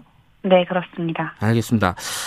지금 이제 사실 대선 과정에서 어 여러 가지 분석들이 있지만은 박지원 위원장의 합류로 20대 여성들의 표가 집결을 했다. 이런 평가들도 좀 있어요. 근데 이게 대선 끝나고 나서도 어떻게 계속 될까요? 어떻게 보십니까? 어, 아무래도 이제 윤 당선인이 되게 네. 철저하게 이제 일부 남성들을 위한 전략, 좀 젠더 갈라치기로 이익을 본 부분도 있고, 지금의 그런 서운함 인수위를 보더라도 네. 2030 여성분들이 많은 문제 의식을 느끼고 계십니다. 그렇기 네. 때문에 이제 감사하게도 이제 2030 여성분들의 입당 러시가 지금도 계속되고 있는 것으로 저도 알고 있고요. 네. 어, 이런 이제 20대 여성의 다수 입당에 대해서도 정말 너무 감사하게 생각을 하고 있습니다. 네. 그 대선 이후에 이제 2030 청년, 이제 여성들의 이제 10만 명 넘게 입당 러시가 계속되고 있는 것은 음. 민주당에게 다시 한번 희망과 기대를 걸어주시는 거라고 생각을 하거든요. 네. 그래서, 음, 정말 국민께 믿음을 드리고, 정말 당원의 사랑을 얻는 정당으로 좀 거듭나기 위해서 네. 처음부터 다시 이제 시작하는 마음으로 저도 이제 실제로 처음이고 네. 그런 마음으로 당을 바꿔나가야 하지 않을까 하는 생각입니다. 지금 지방선거 얼마 안 남았어요. 근데 이제 네. 지방선거 앞두고 민주당 쇄신해야 된다라는 목소리는 높은데 그때마다 항상 나온 얘기가 어, 강성 지지층이라고 해야 하나요? 그쪽과의 관계 설정이 계속 문제가 되고 있습니다. 이거 어떻게 접근해야 된다고 보십니까? 어, 뭐, 사실 이제 선거가 끝나고 나면, 네. 결국에 이제 당 내외에서 안팎에서 이제 여러 가지 목소리가 나오기 마련이라고 생각을 합니다. 네. 이제 뭐 이제 그런 부분에 대해서, 는 이제 같이 좀 대화와 이제 합의를 통해서 이제 이야기를 해봐야 할 부분이고, 이제 강성 지지층이 뭐 문자도 보내고 계시고 이제 이런 것들이 그렇죠. 좀 예. 문제가 되는 부분도 있는데 이분들의 발언의 진위를 좀 따져보면 이제 대부분이 이제 민심을 이제 좀 들어라. 당원과 국민의 목소리를 들어야 한다. 라고 이제 민주당을 생각하는 마음에서 나온 발언이라고 생각을 하거든요. 네. 다만 좀 표현의 방식에서 각자의 생각 차이가 좀 나타날 수는 있다고는 보는데, 음, 하지만 이제 그 방식이 다른 사람들에게 이제 상처나 이제 피해를 주는 방식이면 안 되겠죠. 음, 그 상처나 피해를 주는 방식이라는 게 어떤 걸 말씀하시는 거죠? 문자 뭐 폭탄 인신, 같은 거 말씀하시는? 네, 인신 공격을 한다거나 음. 이제 뭐 성적으로 희롱을 하는 그런 음. 어, 논점을 벗어난 그런 이제 그런 공격들이 아무래도 좀 문제가 되지 않을까 싶습니다. 어, 뭐 이상민 의원도 그렇고 최이배 의원도 그렇고 그런 문자 폭탄을 많이 받았다고 해요 최근에 그죠? 네. 근데 이 문자 폭탄의 방향이 여러 가지 방향이 있는데 어뭐 친문 강성 친문이라고 표현되는 그쪽 계열도 있고 또 하나는 또 대선 이후에는 이재명을 지켜라 이재명 후보와 관련된 어떤 팬덤들 어, 그런 문자들도 꽤 많다고 해요. 이거 이게 당에서 좀 어떤 정리가 좀 필요한 거 아닐까요? 어 이제 각자가 이제 표현하시는 방식을 당에서 이제 뭐 강경하게 대처를 하거나 정리를 하는 거에 대해서는 이제 또 다른 문제가 발생을 할 수 있다고 생각을 하고요. 예. 이제 이재명 후보께서도 이제 이런 식의 문자 폭탄은 좀 자제해달라라고 말씀을 하신 걸로 알고 있습니다. 네. 그래서 이제 이런 이야기들을 조금 들어주시고 어, 조금 다른 방향으로 조금 모색을 해볼 수 있지 않을까 그런 다른 논의의 장을 민주당에서 뭐 만들거나 하는 방향으로 좀 나아가 볼 수 있지 않을까 음. 네, 이런 생각을 가지고 있고요. 이거는 당내에서 저도 조금 더 논의를 해보고 이제 당원 분들이 이제 좀 더 소통할 수 있는 그런 장을 만들도록 이제 목소리 내겠습니다. 알겠습니다. 어, 아, 짧게 그 이재명 전 지사 그 조기 등판론 얘기 나오는 부분에 대해서는 어떻게 생각하십니까? 뭐 이재명 전 지사의 이제 그런 역할은 본인이 판단하고 결정하실 문제라고 생각을 하고요. 네. 제가 이제 어떠한 입장을 가져야 할 사안은 아닌 것 같습니다. 뭐 물론 이제 뭐 나오시면 좋겠지만 네. 그거는 이재명 전 지사님의 결정에 전적으로 따르는 것이 맞다고 이제 판단하고 있습니다. 알겠습니다. 여기까지 듣죠. 고맙습니다. 네, 감사합니다. 박지연 더불어민주당 공동 비대위원장이었습니다. 최경영의 최강 시사는 여러분과 함께합니다. 짧은 문자 50원, 긴 문자 100원이 드는 샵 9730. 어플 콩과 유튜브는 무료로 참여하실 수 있습니다. 네, 바로 국민의힘 이재호 상임 고문 연결해 보겠습니다. 고문님 안녕하세요. 예, 안녕하십니까. 어제 윤 당선인 그 기자회견 보셨죠? 예, 잘 봤습니다. 예. 보시고 나서 이제 그 SNS에 올리신 걸 보니까 예. 어, 뭐 존중한다. 그리고 뭐 기대한다. 예. 그 전에 말씀하셨던 거랑 조금 바뀌신 거 아니에요? 어떻게 봐야 됩니까? 아니, 그 앞에 거는 안 읽어보고 뒤에 거는 읽어보셨네. 반대한다. 일단. 아, 저, 용산으로 청와대가 나오는 거는, 그건 뭐 늘 주장했던 거니까 100% 옳은 일인데. 네.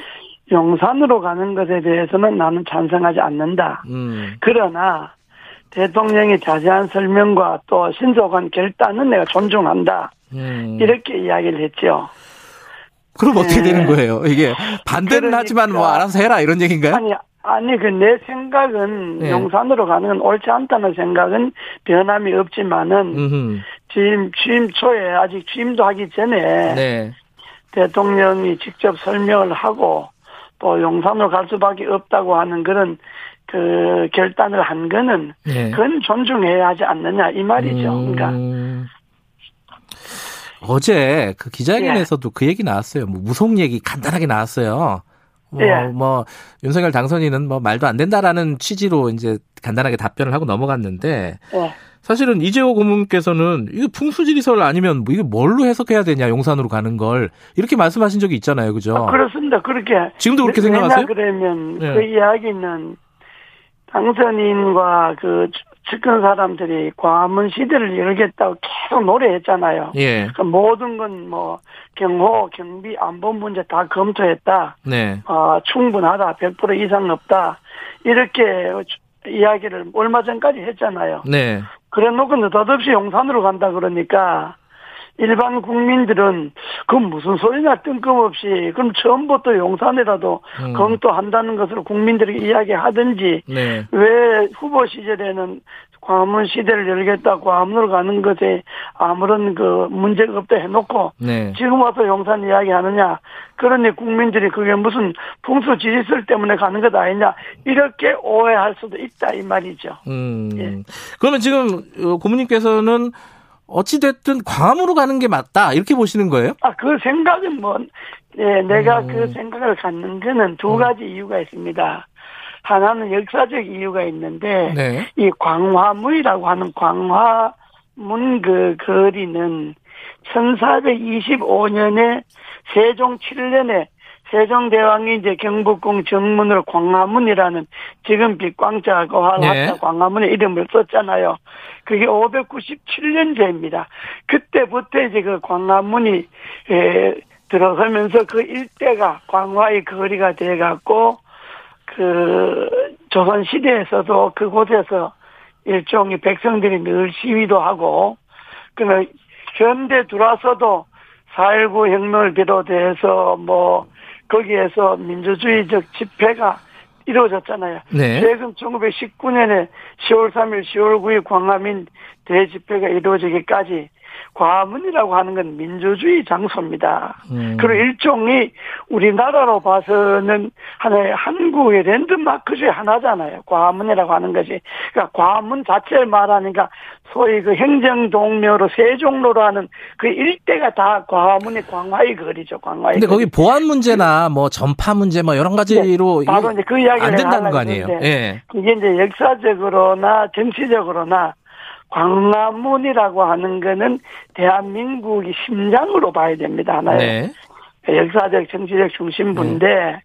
이제 지금 어제 설명을 자세히 들으니까 광화문으로 가면 뭐 그 주민들에게는 제한의 예, 예. 수준이다 이렇게 말씀을 하셨는데 저는 그건 동의하지 않고요. 네. 이 청와대에서 나온다는 것이 제왕적 권력을 내려놓겠다는 이야기라고 또 당선인 이야기했잖아요. 네. 제왕적 권력을 내려놓는다고 하는 것은 권력의 행사도 제왕적으로 하면 안 되잖아요. 네. 그럼 과문을 옮긴다고 하는 것은 과문에 와갖고 제왕적 대통령의 권력을 행사하면 안 되고 광화문의 취지에 맞게끔 국민의 대통령 권력을 음. 내려놓는 업무는 대통령이지만은 업무를 하는 거는 그러나 한 국민의 한 사람으로서 네. 국민의 시대를 열겠다 이런 이야기 아닙니까? 네네. 네. 그러면 안보나 경호나 보안 이 모든 것을 국민의 대통령 수준에 맞게끔 음. 그즉 특권의 시대를 벗어나는 새로운 시대를 여는 것에 맞는 그런 대통령 경호나 보안이나 이런 것을 한다면 굳이 음. 요란스럽게 경호를 할 것도 없고 요란스럽게 안보를 걱정할 것도 없고 그냥 평범하게 평범하게 출퇴근하는 그런 대통령의 모습을 보이면 되는 거지. 그렇게 생각한다면 과문이 어, 음. 그 주민들의 재앙이 될 수도 없고 거기는 뭐 특별하게 장소는 과문을 옮기고 행사는 제왕적 대통령이 누렸던 경호 안보 보안 행사를 그대로 하겠다고 하니까 거기가 주민의 재앙이 되는 거지. 권력 내려놓는 거가 마찬가지로 대통령 행사도 평범한 시민적인 서민적인 대통령으로 돌아간다면 그 그렇게 야단스럽게 할 필요가 없잖아요. 그 생각이 차이입니다. 예. 근데 지금 이제 용산으로 옮기는 것 자체는 이미 뭐 결단했고 결정했으니까 그 자체를 갖고 다시 국론을 분열하거나 뭐 혼란시킬 필요는 없이 존중하지만은 네. 생각 자체가 예. 권력을 제왕적 권력을 내려놓으면 제왕적 권력을 내려놓으면 서민적 대통령 국민적 대통령이 돼야 되잖아요. 예. 그렇게 하려면 안보나 보안 이 모든 것도 거기에 맞춰야 되잖아요. 예. 그러니까 그렇게 하지 않고 제왕적 대통령, 제왕적 권력을 내려놓겠다 그러면서 대통령의 행사는 옛날 대통령대로 하겠다고 하니까 과문이 안 된다는 음... 것 아닙니까?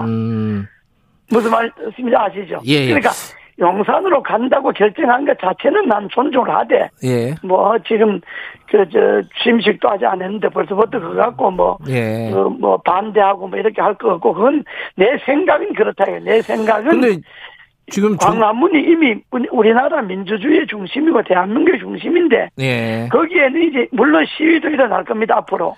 시위도 이럴 것이고 광화문에 뭐 대중 집회도 있을 것이고 하지만은 나는 그것도 대통령이 감수해야 된다고 봐요. 아, 10만, 20만 모이면 거기에 대통령이 나가서 당당하게 대통령 의견을 어, 개진하고 어, 국민 여러분 뜻도 존중하지만은 내 의견은 이렇다 하고 이야기할 수 있는 그런 시대 대통령이 되는 것이 윤석열 시대가 아니냐 이 말이죠. 근데 그렇다면 굳이 용산으로 간다는 것이 예. 청와대에서 나오는 거는 100% 찬성이에요. 거기 또 뭐 조선 정독부 건물이었다고 하니까. 근데 조선 정독부 건물에 나와서 일본부 사령부 건물로 가는 건 마찬가지 의미잖아요. 그게. 그거는 앞뒤가 안 맞는 거다. 아니, 근데 벌써 그 용산에서 이제 거기 집무실 마련하면은 그 주변에 어, 집회나 시위를 일부 제한하겠다. 어, 뭐 이렇게 얘기를 한단 말이에요. 이거 어떻게 봐야 돼요, 그러면은? 뭐 집회나 시위를 제한할 것 같으면 고아문에 떠날 이유도 없는 거지. 그리고요. 뭐, 또, 그러나 예. 우리가 이제 생각해야 될 거는 지금 이제 인수위가 한 열흘 지났잖아요. 예, 예. 또 대통령이 직접 나와서 친절하게 설명도 자세히 하고 네. 또 용산 시대에 대한 희망도 주고 이런 그 이야기를 했기 때문에 예. 그 결단과 결정 존중한다 이거예요 저는. 예, 예. 그러니까 뭐 용산을 가는 건 존중하는데 예. 그러나 이런 이런 문제점이 있고 예. 이런 이런 문제점이 해소가 안된 안 된 채로 용산으로 가고 있다는 것은 당선자나 인수위 측에서도 이해해야 된다 이 말이에요. 알겠습니다. 그 다른 얘기 좀 네. 해볼게요. 네. 어, 지금 인수위 면면을 보면은 예. 이명박 전 대통령, 그러니까 MB 시대 인사가 부활했다 이런 얘기들을 언론에서 많이들 해요. 이거 어, 예. 그렇게 보십니까? 고모님하고도 다 친한 분들이잖아요. 아, 예, 예. 그럼 MB 시대 인사가 부활했다는 건 아니고 예. 우리나라 공무원들이란 그러니까 다 정치권 인사들이라는 게 대, 대 정권도 바뀌어가면서 근무하는데 네. MB 정권이나 뭐 박근혜 정권에 있었던 사람이 지금 인수위에 들어갔다고 해서 그것이 무슨 뭐 MB 시대의 부활이다 이렇게 이야기할 건 없고 네. MB 개가 부활했다고 한다는 거는 MB 시대의 정치를 주도했던 사람들이 등장하는 예. 데는 그렇게 말할 수 있지만은 예. MB 시대 때 공직에 있었던 사람이 들어가는 거 그거야 뭐 무슨 관계 있습니까? 능력 있으면 하는 거지. 음. 그거 갖고 무슨 뭐 MB 시대 부활이 이렇게 이야기할 건 없고. 그리고 그 지금 앞으로 6월 지방선거 얼마 안 남았잖아요. 예. 그 고모님 그 이준석 대표 총사퇴, 지도부 총사퇴 예. 얘기하셨잖아요. 이게 예. 안할 할 생각이 없는 것 같은데요? 어떻게 보십니까? 근데 그거는 뭐, 그 뭐, 제, 내가 저가 사퇴하라 그런다고 뭐 사퇴하고 그런 건 아니겠지만은 예. 의미는 예. 이제 정권이 바뀌었잖아요. 예. 그리고 우리가 국민이 이제 후보가 당선이 됐잖아요. 예. 그러면 야당은 패했으니까 당선이 지도부가 바뀌고 당이 새로 바꾸는 건 당연하지만은 그렇죠. 여당도 정권 교체 임무를 완수했잖아요. 예. 그건 큰일이잖아요. 아, 잘했어요. 예. 지도부가 아주 잘했다고 봐야 돼요. 예. 그래서 정권 교체 임무를 완수했으니까 그러면 이제 현재 지도부는 물러가고 새로운 지도부가 들어서서 정부와도 입장을 맞춰야 되고 지방선거라든지 앞으로 당을 혁신하고 개혁하는 면모도 갖추려면 한 임무가 끝난 사람들은 물러가고 예. 새로운 임무를 담당한 사람들이 들어와야 한다 하는 것이 제 지론이에요. 예. 전에도 대개 정권이 바뀌면 여야가 다 지도부가 바뀌어 왔어요. 예. 그러기 때문에 나는 현재 국민의힘 지도부도 정권 교체에 큰 공과를 세웠다. 예. 그건 공으로 생각하고 그러나 새로운 시대의 저, 저, 변화를 위해서 우리는 일단 지도부를 사퇴한다. 이렇게 하는 것이 알겠습니다. 정치 발전에 도움이 된다 이 말이에요. 10초만 그, 시, 그 청와대 그 문재인 대통령하고 만남 잘 이루어질까요 이번 주에 어떻게 보십니까? 그 잘 이루어져야지 안 이루어지는 게 이상하잖아. 뭐 물러가는 대통령이나 새로 들어간 대통령이 무슨 갈등할 게 뭐가 있으며 또 현 그 실무적으로 협상할 게 뭐 있습니까? 대통령과 대통령이 만나서 덕담하면 끝나는 거지. 알겠습니다. 실무 협상 실무자들에게 미루면 되는 거지. 알겠습니다. 알겠습니다. 만나는 게 이상하잖아요. 여기까지 드릴게요. 고맙습니다. 예. 예. 이재호 고문이었습니다. 2분 여기까지 하죠.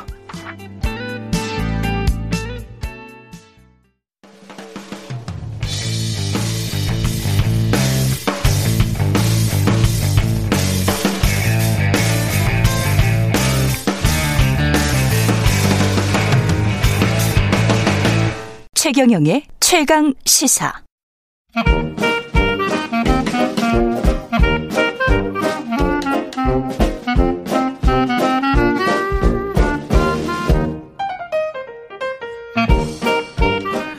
네, 최경영의 최강 시사 3부 시작하겠습니다. 어, 저는 최경영 기자가 확진이 돼서 코로나 확진이 돼서 임시로 진행을 맡고 있는 김경래라고 합니다. 어, 이 1부, 2부 내내 정치 얘기를 하니까 좀 힘드네요. 먹고 사는 얘기 좀 해봅시다. 자, 어, 월요일 명쾌한 경제 이야기 경제합시다 명지대학교 박정호 교수님 모셨습니다. 안녕하세요. 예, 안녕하세요. 저는 처음 뵙는 거죠. 예, 저도 처음 뵙습니다. 화면에선 자주 뵀었어요. 아, 그럴 리가요. 저 경제 제가 예. 심지어 경제학과를 나왔어요. 어, 그런데 네, 경알못이세요? 네, 그런데 경알못이에요. 거의 진짜 공부를 안 했나 봐요. 예. 오늘도 이렇게 미리 준비된 질문들을 쭉 보니까 이게 예. 도대체 뭔 소린가 싶습니다. 자, 금리 인상 얘기할 건데 예.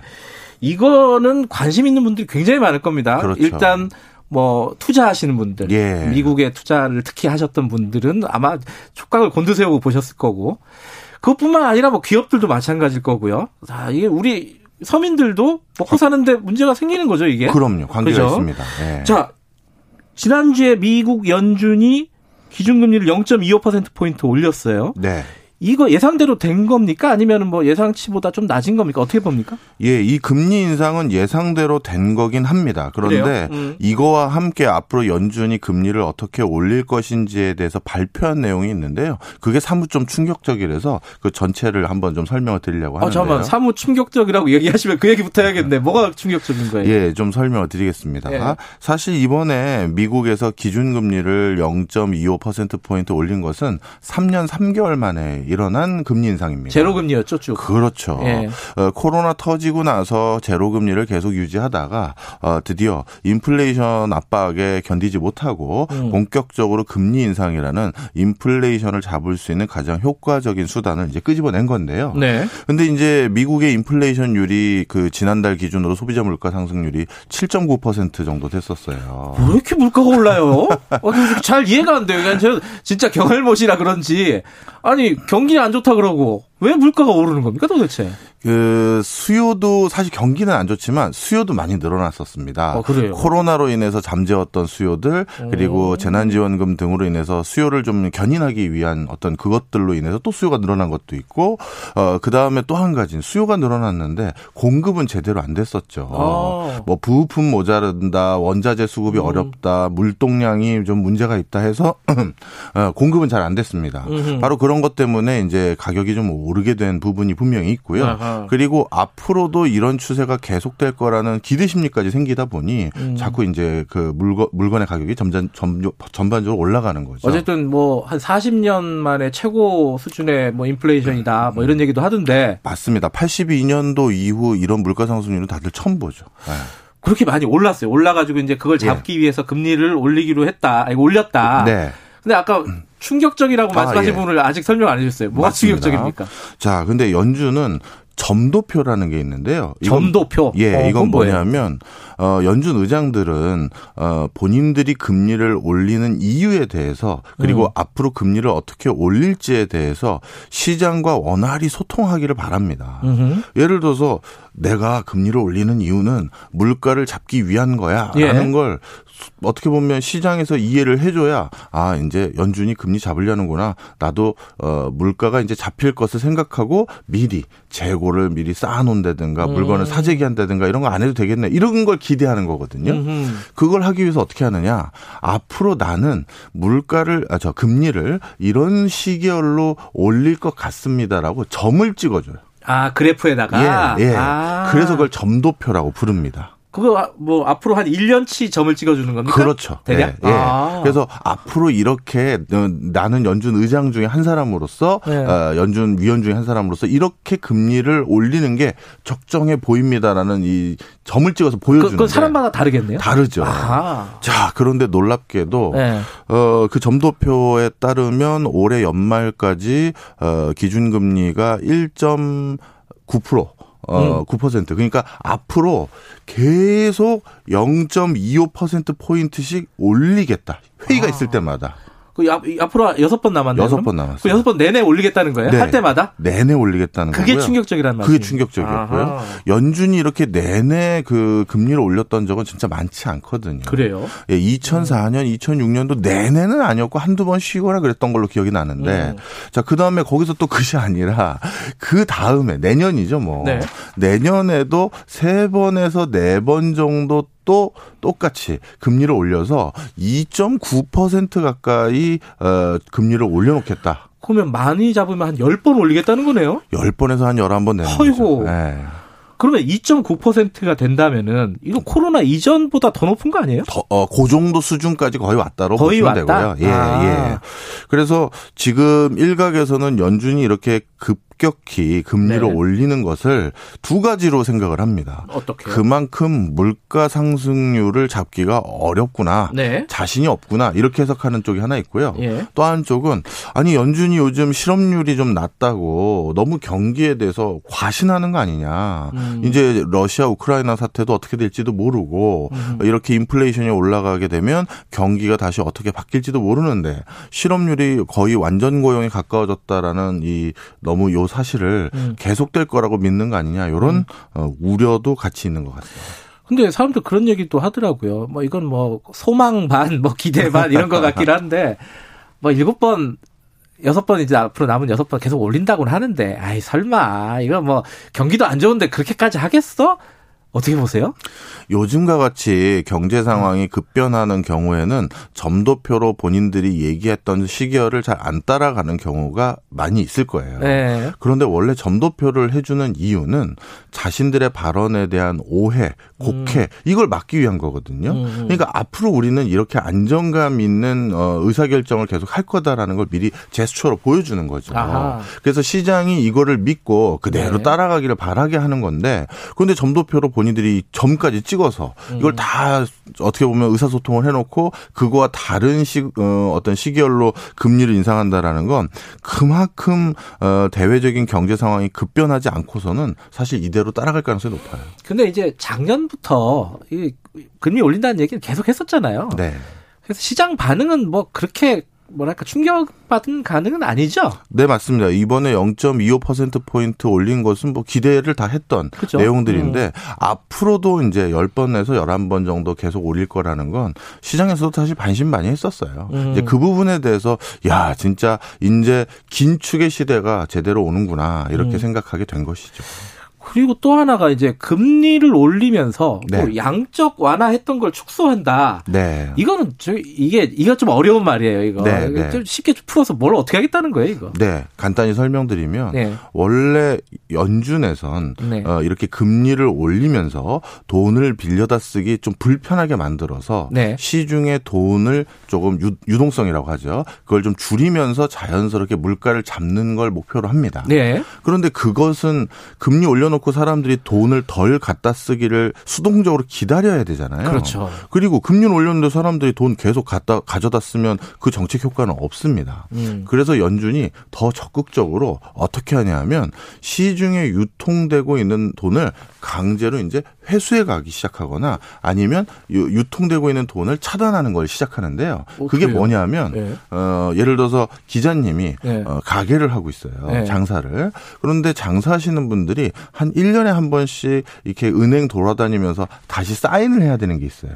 뭐, 뭐. 뭐냐면, 저, 대출 만기 연장하려고요. 아, 그렇죠, 그렇죠, 그렇죠. 그죠, 예. 예. 다돈 빌려서 장사하잖아요. 그렇죠, 연장해야죠. 맞아요. 예. 그러면 통상적으로 은행 같은 경우는, 아, 예, 알겠습니다. 그럼 이자율은 이번에 변동금리 때문에 좀 올랐는데 계속 쓰실 거죠? 그러면, 음. 네, 하고 그냥 사인하면 그냥 돈 계속 빌려서 쓰는 예, 거거든요. 예. 그런데, 양적 긴축을 한다라는 것은 뭐 양적 축소를 한다는 건 뭐냐면 바로 그거 대출을 다시 사인하러 갔더니 이제 안 해주겠다고 은행이 그러는 거예요. 빨리 갚어 그러는 네, 거예요. 네. 이제 오. 대출 연장 안 되고요. 이제 원금 갚으셔야 돼요. 음. 아니 왜요? 이제 신규 대출에 여러 가지 뭐, 뭐 실링이라고 부르는데 음. 이런 한도들이 있어서 아하. 이제 대출이 안 돼요라고 하면서 돈을 안 빌려주는 거죠.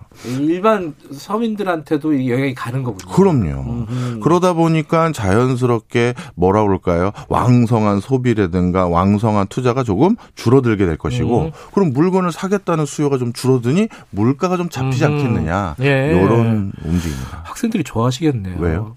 친절하게 설명해 주시네. 저 대학교 때 이런 분은 안 계셨는데. 근데 지금 하나 문제가 뭐냐면 예. 전쟁. 러시아하고 지금 우크라이나 전쟁이고요. 뭐 침공이라고 표현해도 음. 더 정확하겠네요. 이게 이 연준의 어떤 금리 인상의 어떤 프로세스 여기에 영향을 줄까요? 어떻게 되는 겁니까 이게? 저는 이번 점도표가 아, 전쟁하면 그 다음 반드시 촉발되는 경제적 현상은 물가 상승이거든요. 그래서 이 전쟁의 시그널을 아뭐 어떻게 보면 어 경제적으로는 물가 잡는데 우리가 더 집중해야겠구나라고 생각하도록 만든 것 같습니다. 아하. 그래서 이 점도표에서 10번에서 11번 가까이 앞으로 금리를 계속 올리겠다라고 얘기를 한 이유도 러시아 우크라이나 사태가 가져다 줄 첫 번째 시그널은 물가 상승이고요. 네. 어찌 보면 직접적으로 전쟁에 참여하지 않은 국가들 중에서는 다는 아니지만 이 다른 나라의 전쟁이 오히려 어 우리나라에겐 전쟁을 참여하지 않는 우리나라에게는 경기를 훨씬 더 좋게 만들었던 적들이 꽤 있잖아요. 네.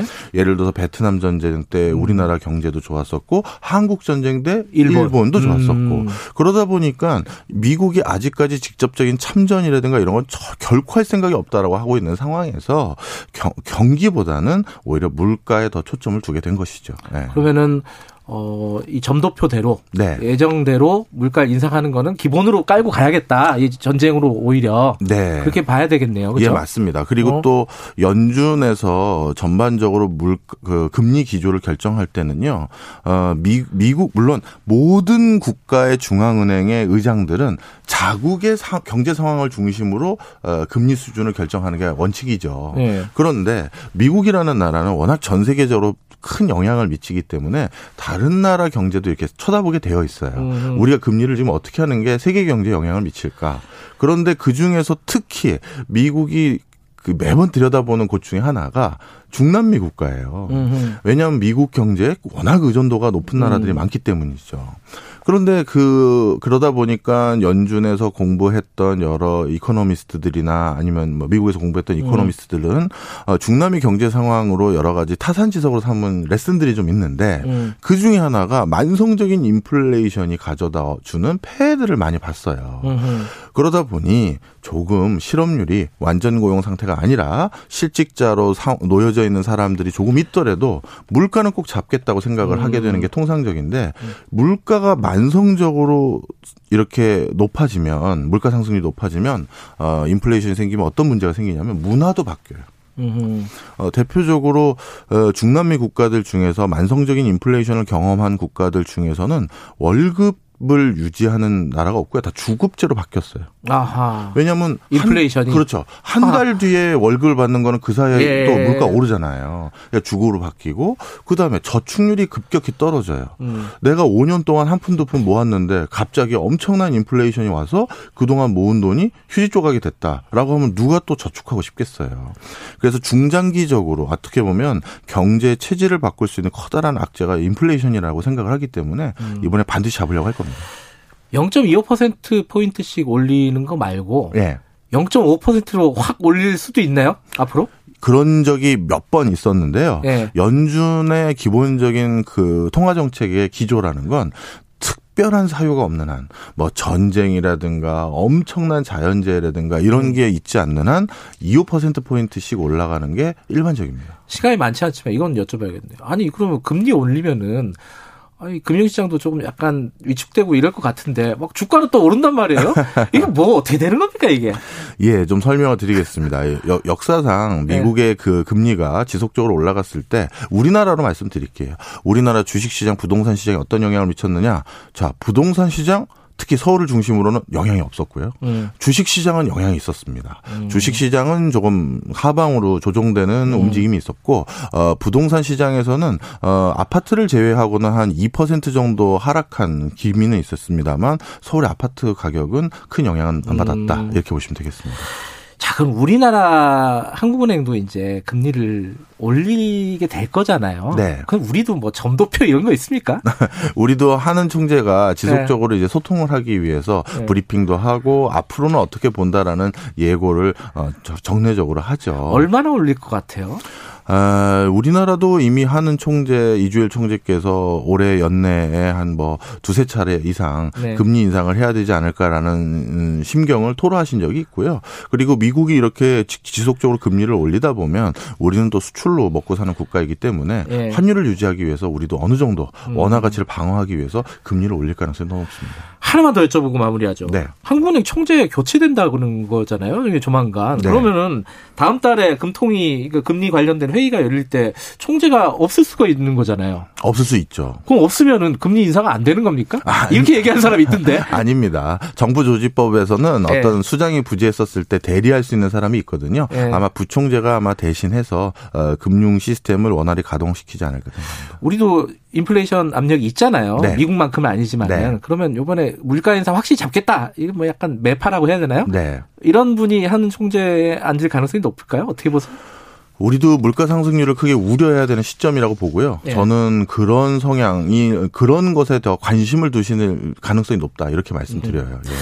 박충호 교수님이었는데 앞으로 계속 뵙고 싶은데 오늘 한 번 맞고 한 번밖에 못 뵙겠네요. 예. 네. 여기까지 듣겠습니다. 고맙습니다. 감사합니다. 명지대학교 박정호 교수였습니다. 지금 시각은 8시 46분입니다.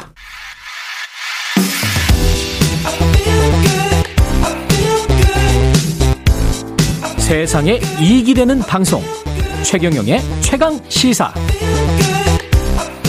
네 먹고 사는 얘기 하나 더 해보겠습니다. 중고차 판매 시장에 대기업들 들어온다고 하죠. 이거 어떻게 될까요? 이거 차 중고차라고 구매하시는 분들 꽤 많은데 자 권영주 국민대 자동차 운송 디자인학과 겸임 교수님 연결하겠습니다. 교수님 안녕하세요. 네 안녕하세요.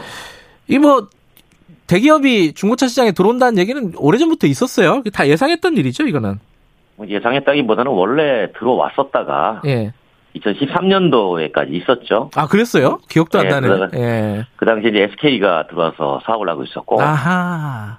그때 이제 중고차 업계역으로 중고차 판매업이 중소기업 적합업종 지정이 되니까. 네.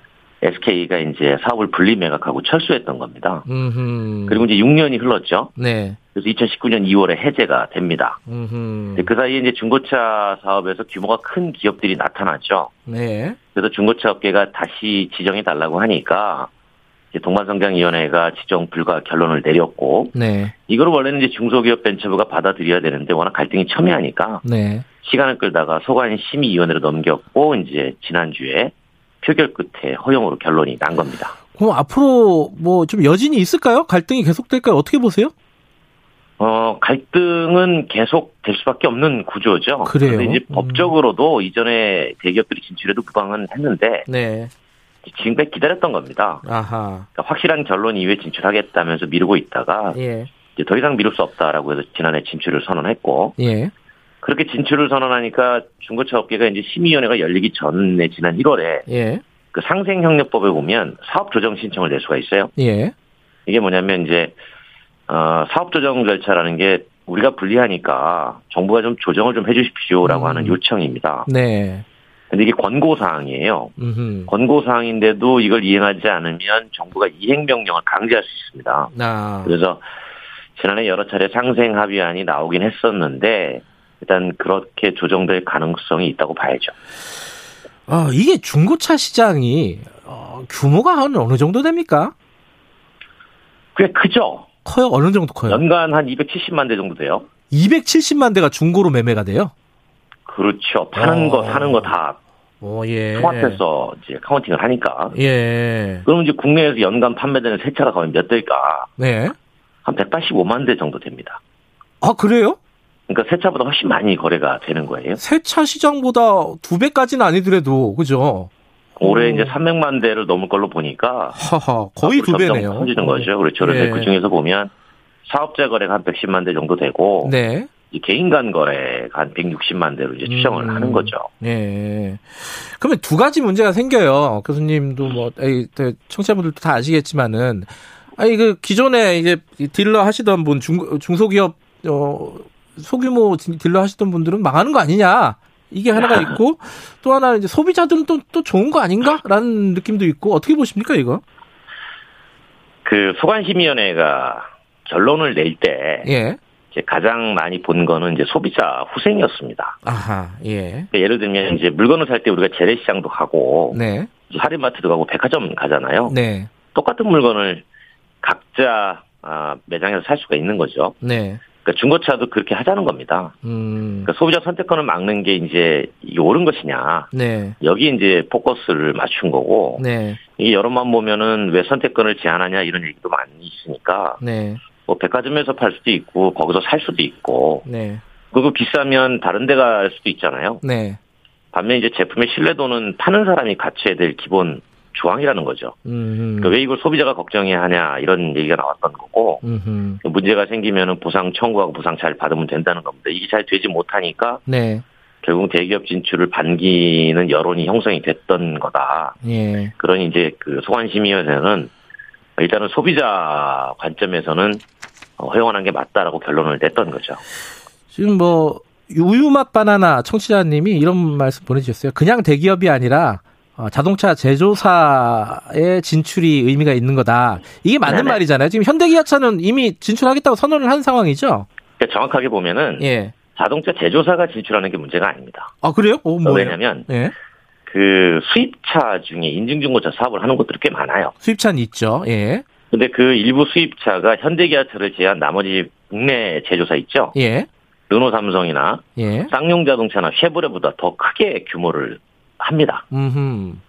그런데 이제 여기서 이제 그 제조사가 진출하는 게 문제가 아니라 예. 점유율이 막강한 현대기아 자동차가 진출한다는 것이 이제 아, 논란인 거죠. 실질적인 의미는 현대기아차가 진출한다. 이게 의미가 그렇죠. 거네요. 예. 현대기아차가 워낙 신차 시장 점이 높잖아요. 예, 예. 국내에서 승용차 보면 70%가 넘습니다. 예. 그러니까 가장 큰 회사가 들어오는 것이 이제 우려된다는 것이고 음흠. 예를 들어서 이런 거죠. 현대기아차를 제외하고 그러면 나머지 르노나 삼성, 저, 저 쉐보레나 예. 쌍용 자동차가 진출하는 것에 대해서 아무도 이의를 제기하지 않습니다. 아하. 아, 그러니 정확하게는 현대기아 자동차가 진출하는 거에 대한 반발인 텐데, 예. 그렇다면 이 신차 점유율이 워낙 높은 회사가 물건을 팔 때, 예. 지금 사, 시는 분은 나중에 3년 뒤에 중고로 대팔 때 저희한테 파세요. 음흠. 라고 입도 소멸을 해버리면, 아하. 나중에 이제 중고로 판매하시는 분들은 차가 매입이 돼야 팔거 아니겠어요? 네. 그러니까 매입 자체가 하기 어려워지니까 그분에 대해서 불리하다라고 얘기를 하고 있는 거죠. 그렇게 되면은 현대기아차가 중고차 중고차 시장을 다 먹어버리는 거 아니에요? 그 제가 앞서 말씀드린 게 270만 대 얘기했잖아요. 예. 현대자동차가 아무리 커도 270만 대 다 못합니다. 아 그래요? 규모적으로. 아하 예. 그래서 이제 스스로 상생 협력 안에 예. 이제 초기에는 2% 향후 5년 이내에 5.1%뭐 많게는 뭐 6% 넘지 않겠다라고 얘기를 했는데 물론 그게 얼마나 지켜질지는 알 수가 없으나 아 일단 자체적으로 자기들이 자체적으로 예. 시작은 좀 작게 하겠다라는 거고요. 예. 그다음에 이제 자기네 제품만 취급하겠다는 겁니다. 아 예. 네 그리고 이제 예를 들어서 뭐 우리가 지금 음, 뭐 MC께서 어, 현대차가 아닌 다른 차를 타고 계시는데 예. 현대차로 차를 바꿀 때는 이제 그 차를 넘길 수 있잖아요. 예. 그게 현대차가 아니면 그거는 그냥 기존에 음. 거래 업체로 내려주겠다는 겁니다. 음. 그리고 또 하나 우려가요. 현대기아차 들어오면은 어 이게 중고차 값 올라가는 거 아니냐 이런 얘기들도 나와요. 이거 왜 이런 얘기가 나오는 거죠? 음 비싸지죠. 어 그래요? 그 왜냐하면 이제 우리가 중고라는 게 네. 본질적으로 남이 쓰던 거잖아요. 그렇죠. 그러니까 저걸 제가 살 때 네. 저 제품이 얼마나 품질이 보장되는지를 믿을 수가 없는 거예요. 음흠. 약간 불신이 있죠. 네. 다 그렇지 않지만. 그러다 보면은 그 불신을 낮추는 거는 얼마나 깐깐하게 검사를 했느냐에서 나오는 거죠. 네네. 네. 그 검사를 이제 한 200가지 정도 한다고 해요. 음흠. 검사 항목이 많으면 많을수록 네. 이제 아무래도 사람의 노력이 들어가고 기계의 음. 어떤 장비가 투여가 되니까 네. 그만큼 판매 가격은 높아질 수밖에 없는 거죠. 음. 반면에 이제 또 매입을 할 때 제가 네. 이제 팔려고 할 때, 예.